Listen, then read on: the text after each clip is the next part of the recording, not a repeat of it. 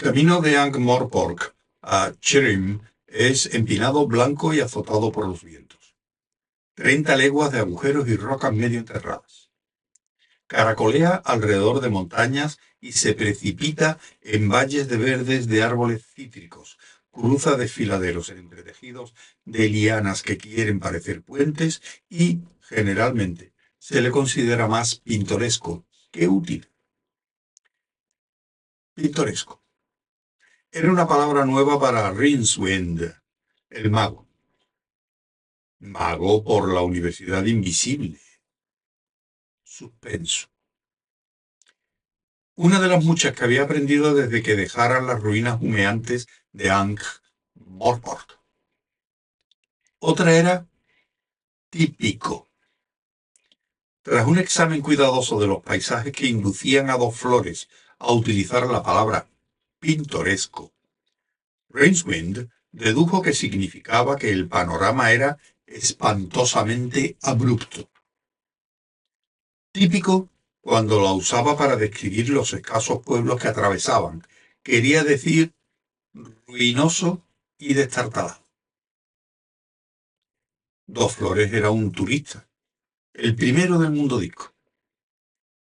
Según decidió Rinswind, turista significaba imbécil. Mientras cabalgaban pausadamente bajo una brisa a color con olor a tomillo, que les llevaba el zumbido de las abejas, Rinswind repasó las experiencias de los últimos días. El pequeño extranjero estaba loco, sin duda, pero también era generoso y mucho menos mortífero que la mitad de la gente con la que solía mezclarse el mago en la ciudad. Rincewind casi le apreciaba. Odiar a dos flores sería como patear a un cachorrillo. Últimamente dos flores mostraba un gran interés en la teoría y práctica de la magia. Pues la verdad me parece bastante inútil, dijo. Siempre había imaginado, bueno, ya sabe, que un mago dice las palabras mágicas y ya está. No sabía nada de eso tan aburrido de memorizarlas. Rincewind asintió, malhumorado. Intentó explicarle que en otros tiempos la magia sí, sí había sido salvaje, sin leyes. Pero en el principio más remoto, los antiguos la habían domesticado para que obedeciera la ley de la conservación de la realidad, entre otras cosas. Esta exigía que el esfuerzo necesario para alcanzar un objetivo fuera siempre el mismo, se usara el método que se usara. En términos prácticos, esto quería decir que, por ejemplo, crear la ilusión de un vaso de vino era relativamente sencillo, puesto que solo implicaba un ligero cambio en las pautas lumínicas. Por el contrario, elevar un auténtico vaso de vino a un par de metros en el aire por la fuerza bruta mental, requería varias horas de preparativos sistemáticos. Si el mago quería evitar que el sencillo principio de palanca le sacara el cerebro por las orejas. Siguió añadiendo que aún se podía encontrar magia antigua en estado puro. El iniciado podía reconocerla por el pliegue octogonal que imprimía la estructura cristalina del espacio-tiempo. Por ejemplo, estaba el metal oct, hierro, y el gas octógeno. Ambos irradiaban peligrosas cantidades de encantamiento puro. Todo es muy deprimente, terminó. Deprimente. Rincewind se volvió en la silla y echó un vistazo al equipaje de dos flores, que trotaba sobre sus pequeñas patas y de cuando en cuando cerraba la tapa sobre una mariposa. El mago suspiró. Rincewind cree que debería ser posible domar al relámpago, dijo el duende de las pinturas, que iba observando el paisaje desde la diminuta puerta de su caja colgada del cuello de dos flores. Se había pasado la mañana pintando paisajes pintorescos y escenas típicas para su amo, y se le había permitido salir a fumar un ratito.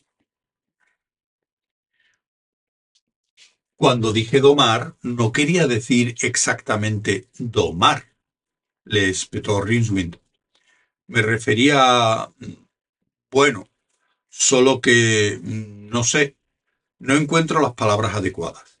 Simplemente creo que el mundo debería estar un poco organizado. Eso es una fantasía, señaló Patricio. Ya lo sé, ahí está el problema. Rainswind suspiró de nuevo. Estaba muy bien apoyarse en la lógica pura. Decir que el universo estaba regido por la lógica y la armonía de los números, pero lo obvio era que el disco atravesaba el espacio a lomos de una tortuga gigante y que los dioses tenían la costumbre de rondar por las casas de los ateos para destrozarles las ventanas. Se oyó un ruido ligero, apenas más alto que el zumbido de las abejas, entre el romero que bordeaba el camino. El sonido tenía un curioso matiz, matiz óseo, como de cráneos rodando o dados agitándose en su cobilete. Rincewind miró a su alrededor. No había nadie cerca. Por algún motivo esto le preocupó. Entonces llegó una ligera brisa que se mantuvo y aumentó durante el tiempo que tarda el corazón en latir unas pocas veces. Dejó el mundo exactamente igual que como estaba, a excepción de algunos detalles interesantes. Por ejemplo, ahora había un troll montañés de cinco metros en medio del camino. Estaba excepcionalmente furioso.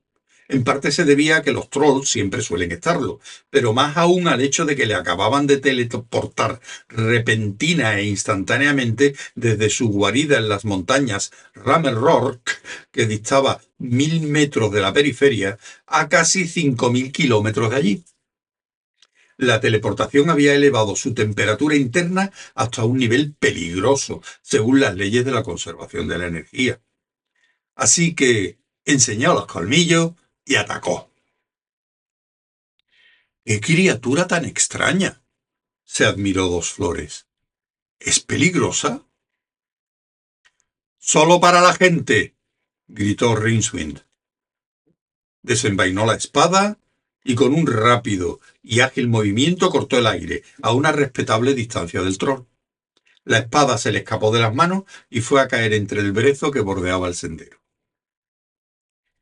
Se oyó el más ligero de los sonidos, como el rechinar de dientes viejos.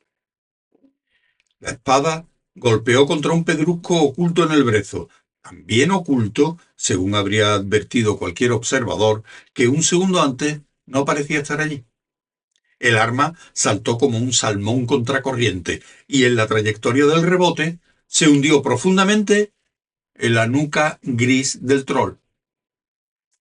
La criatura rugió y con un zarpazo hirió profundamente al caballo de dos flores en el flanco. El animal relinchó y se lanzó hacia los árboles que flanqueaban el camino. El troll se dio la vuelta e intentó atrapar a Rinswind. En aquel momento, su torpe sistema nervioso le llevó el mensaje de que estaba muerto. Por un segundo pareció sorprendido. Luego se derrumbó hacia adelante y se hizo añicos contra la gravilla. Los trolls son forma de vida silíceas y sus cuerpos se convierten en piedra instantáneamente cuando mueren. Rincewind maldijo cuando su caballo se encabritó aterrorizado. Se agarró desesperadamente mientras el animal se alzaba sobre dos patas en el camino antes de relinchar y lanzarse al galope hacia el bosque.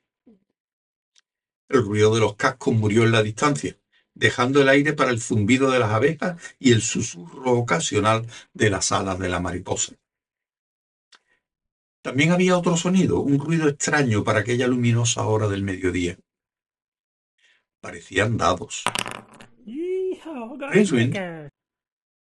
Los grandes grupos de árboles llevaron la voz de dos flores de lado a lado y se le devolvieron poco más tarde, pero sin la respuesta que la acompañase.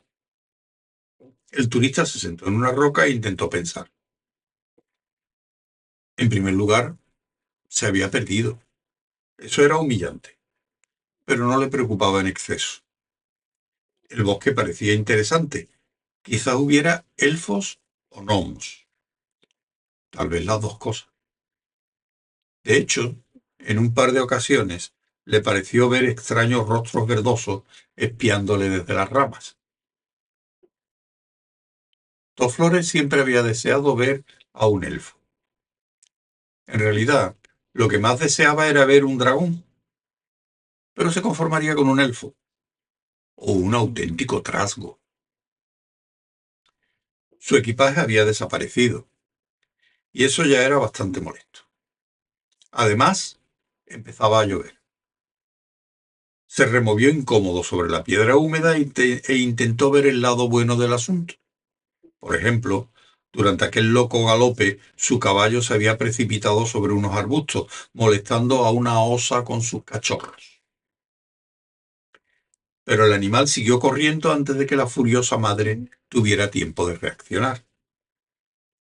Luego, repentinamente, saltó sobre los cuerpos dormidos de una gran manada de lobos. Otra vez, le salvó la velocidad. Y los furiosos animales quedaron aullando muy atrás. De cualquier manera, el día tocaba a su fin, y Dos Flores pensó que no sería buena idea quedarse toda la noche al aire libre. Quizá hubiera... Se exprimió el cerebro intentando recordar qué clase de alojamiento solían ofrecer tradicionalmente los bosques.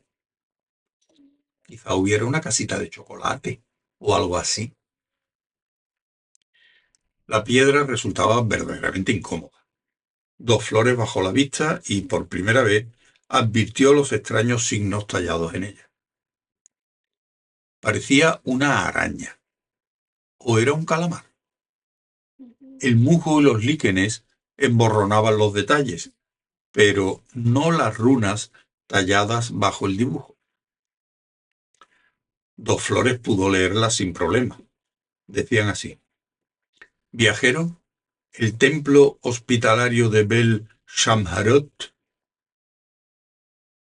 está a mil pasos en dirección al eje. Dos Flores se dio cuenta de que aquello era muy extraño. Aunque podía leer el mensaje, las letras le resultaban desconocidas por completo.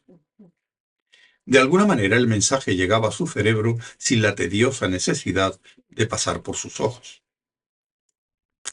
Se levantó y desató a su ahora dócil caballo de un árbol joven. No estaba seguro de, no estaba seguro de en qué dirección quedaba el eje, pero había un antiguo camino que discurría entre los árboles. El tal Harot parecía un tipo dispuesto a ayudar a los viajeros extraviados. Cualquier caso, la elección era fácil. ¿Eso o los lobos? Dos Flores asintió con decisión. Es interesante señalar que muchas horas más tarde una pareja de lobos famélicos que seguían el rastro de Dos Flores llegaron a ese mismo claro.